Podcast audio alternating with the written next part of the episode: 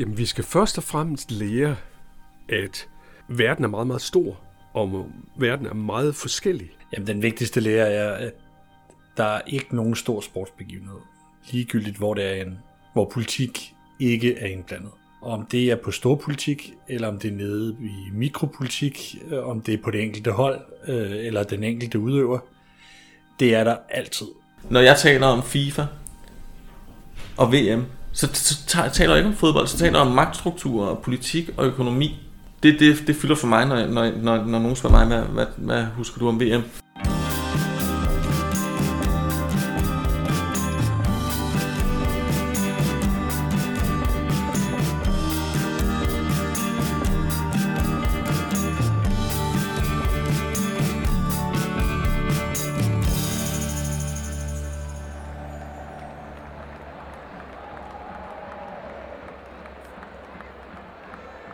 Fodbold er følelser og forretning. Fodbold er fuld power på banen og fuldblods politik. Er der noget, man lærte af VM i Katar i fodbold i 2022, så er det nok det. Jamen, den vigtigste lære er, at der er ikke nogen stor sportsbegivenhed. Ligegyldigt, hvor det er en, hvor politik ikke er indblandet. Og det manifesterer sig på forskellige lederkanter. Øh, om det er på storpolitik, eller om det er nede i mikropolitik, øh, om det er på det enkelte hold, øh, eller den enkelte udøver. Det er der altid. Og det er nogle briller, man kan se, det ikke, kan se sporten igennem. Det her er Christian Sandby Møller, redaktionschef hos Alenia for blandt andet kulturfag, og en af forfatterne bag et flerfagligt digitalt undervisningsforløb om sport og politik. Et forløb, der nu er opdateret med et ekstra kapitel om netop VM i fodbold i Katar. Vi skal have et opsummerende kapitel omkring øh, sport og politik, øh, fordi vi nu kan se øh, og kigge tilbage på, hvad der skete ved, øh, ved VM i Katar. Der var rigeligt med politiske manifestationer igennem, øh, igennem VM, både i optakt øh, og mens øh, holdene var nede i Katar. Og der var jo også folk, der prøvede at gøre alle mulige politiske tiltag undervejs. Og det er, øh, det er selvfølgelig interessant at kigge på bagefter. Hvad var konsekvenserne heraf? Hvordan blev de udnyttet? Alt det, som eleverne havde arbejdet med før, kan de nu se konsekvenserne af efterfølgende. Og det giver god mening, når vi nu skal lave en revidering af forløbet. Forløbet om sport og politik kan bruges i historie, samfundsfag og idræt i udskolingen, og forløbet er i høj grad bygget op omkring lydproduktioner og podcasts. Forløbet har allerede fokus på blandt andet OL, atleters ytringsfrihed, eller mangel på samme, og så også det internationale fodboldforbund FIFA, som står bag VM. I det nye kapitel kan eleverne blandt andet møde Niels B. Holm. Han er tv-dokumentarist, journalist og manden bag flere afslørende dokumentarer om korruption. Han er faktisk en af de journalister i verden, der ved allermest om det internationale fodboldforbund.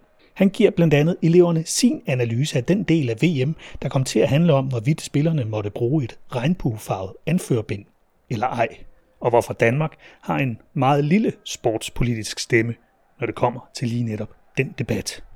Her i Danmark og i de andre 7-8 europæiske lande, øh, hvis, hvis, øh, hvis hold gerne ville have det regnbuefarvede anførbind på, der er regnbue-symbolet, det er jo ikke et kontroversielt politisk budskab det er jo ikke sådan, så hvis du ser nogen, der har en regnbuefarvet et eller andet på, så tænker du, gud hvor modigt, eller øh, det kommer til at, at splitte publikum ad. Det, er, det, for os er det jo, tror jeg, overvejende en universel menneskeretslig værdi. Men der skal man bare huske på, at FIFA er 211 medlemslande, tror jeg. Og Europa repræsenterer måske en femte eller sjette del af, af de medlemslande. Øhm, så kan det godt være, at vi taler om England og Tyskland, som ligesom er, er, er sportsligt er stormagter, men deres stemme i FIFA-systemet er jo ikke, vejer jo ikke tungere end Danmarks, eller en Tuvalu, eller øh, Samoa, eller hvad ved jeg. Øhm, og at i andre dele af verden, i særdeleshed Katar, der er regnbueflaget mere kontroversielt. Det, at det var en betændt diskussion med det her regnbueflag i nogle dage, Det synes jeg viste noget om, at, øh, at FIFA opererer ikke efter europæiske, vestlige, humanistiske, liberale værdier. I hvert fald ikke alene. Der kommer altså ikke noget regnbuefarvet anførbind rundt om armen på nogen fodboldspillere ved VM i fodbold. FIFA troede med at give advarsler til de spillere, som brugte det. Og hvad tænker Niels Holm så, det siger om FIFAs magt over både spillere og de nationale fodboldforbund? Regnbue anførbindet var, så vidt jeg ved, jo et ønske fra, fra, fra spillerne, for eksempel i den danske landsholdstruppe, engelske, tyske. De ville gerne signalere, signalere det her. Øhm, og da de så blev mødt øh, af FIFA med truslen om sportslige konsekvenser, altså et gult kort. Lad os sige, Simon Kær bare det her anførbind midterforsvar, hvis han starter kampen med et gult kort, så er der rimelig sandsynlighed for, at han får et, et nummer to gult kort og får et rødt kort, eller at han i anden kamp får et gult kort og ikke kan spille i en tredje kamp. Altså det ville Danmark ikke risikere, og det ville de andre lande heller ikke risikere.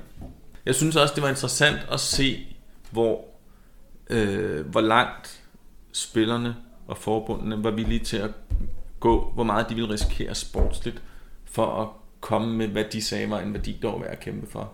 Og der må man bare sige, der bukkede de under. De, de kastede håndklædet i ringen over for FIFA. Ikke? Altså, så det var, en, det, var en, det var helt klart en magtkamp, som FIFA vandt over, over de her spillere og forbund, som gerne ville sende et signal om, vi tror på det her. I det nye kapitel kan eleverne også møde Martin Witt fra Center for Mellemøststudier på Syddansk Universitet. Der står blandt andet professor og Ph.D. på hans CV, og han er en af de forskere i Danmark, der ved mest om VM's værtsland, Katar. Han giver blandt andet sit bud på, hvad VM kommer til at betyde for landet, og særligt de migrantarbejdere, der stod for den hårde del af arbejdet bag VM. Og så sætter han også ord på, hvad han mener, man kan lære af VM i Katar i en samfundsfaglig og global kontekst. Jamen, vi skal først og fremmest lære, at, øh, at verden er meget, meget stor, og verden er meget forskellig fra den verden, vi kender i vores verden. Ikke? Vi lever i en, en velfærdsmodel i det, der hedder Scandinavian Welfare Model, ikke? eller skandinaviske velfærdssamfund, øh, hvor vi har nogle holdninger til lighed og ligestilling og, øh, og så videre, menneskerettigheder, mens at den verden ser forskelligt, eller det ser forskelligt ud, når man kigger ud i verden. Og det vi skal lære af Katar, ikke, det er, at det er et samfund, som øh, er skruet sammen på en anden måde end vores. Der er ikke demokrati, vel? men der er andre muligheder for at, at blive hørt. Og vi skal, vi skal lære, at, at de er på vej i en udviklingsproces, og vi skal lære, at øh, de kan have nogle kulturelt meget øh, stærke og meget velbegrundede værdier. Ikke? Og dem bliver vi nødt til at lære, ligesom før vi kritiserer dem. Ikke? Ikke? Og, og det vi måske også lærer her, det er, hvis vi nogensinde har troet, at hele verden vil ligesom sige, vi vil den skandinaviske velfærdsmodel og demokratiet, så vil vi godt tro om igen. Ikke? Fordi det vil verden ikke. Katar vil ikke være demokratisk efter en vestlig model. Ikke? Det vil landene i den region, ikke. det vil Kina ikke. Men, men der er mange, mange modeller i dag, øh, som vi ser, og det bliver vi nødt til at lære af. Sådan lyder det altså fra Martin Witt fra Center for Mellemøststudier på Syddansk Universitet. Og ham kan du altså også møde i Alenias undervisningsforløb om sport og politik. I det kan eleverne også diskutere, om de måske skulle gøre som tv-dokumentaristen Nils B. Holm. Finde sig en klub i en af de lavere fodboldligaer og følge den. Fordi det er der, man finder ind til det, der er sportens sjæl, uden at det skal handle om den evige sammenblanding af sport og politik. Derfor synes jeg, man skal gå ud og så finde sig en klub i anden division og blive fan af, eller første division. Fordi der kan du gå på stadion. Der er stadig 500, måske 1000 mennesker, der står og synger. Der er stadig stadionpølser, der er stadig øl, der er stadig alle de ting, jeg forbinder med at gå til fodbold. Men der er ikke det her superkapitalistiske øh, system, hvor, hvor det hele det handler om, okay, hvor, hvor meget kan vi plastre til med sponsorer, og, og vi er ligeglade med, hvor pengene kommer fra. Og for mig er det præcis lige så sjovt. Altså det er sådan set bare et, et andet system, fordi det er vigtigt at huske, vi har, når jeg taler om FIFA og VM, så, så taler jeg ikke om fodbold, så taler jeg om magtstrukturer, politik og økonomi. det, det, det fylder for mig, når, når, når, når nogen spørger mig, hvad, hvad, hvad husker du om VM? Men, men, men fodbold er noget helt andet. Fodbold er glæde og frivillige mennesker og bevægelse, og, og der foregår, jeg lyder hurtigt som om, som sådan fodbold hader, når jeg sidder og taler om, om FIFA, men, ja, men, men du, der er 10.000 mennesker, der øh, træner fodbold og træner små børn og er frivillige billetvagter og jeg ved ikke hvad. Så der, for mig er der en enorm glæde i at gå ud og se fodbold stadig. Bare ikke på VM-niveau eller på Champions League-niveau. Jeg vil meget hellere til en anden divisionskamp.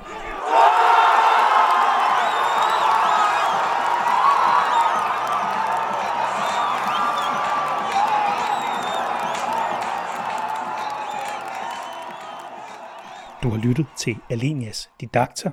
Du finder det opdaterede undervisningsforløb Sport og Politik på Alenias portaler til historie, idræt og samfundsfag.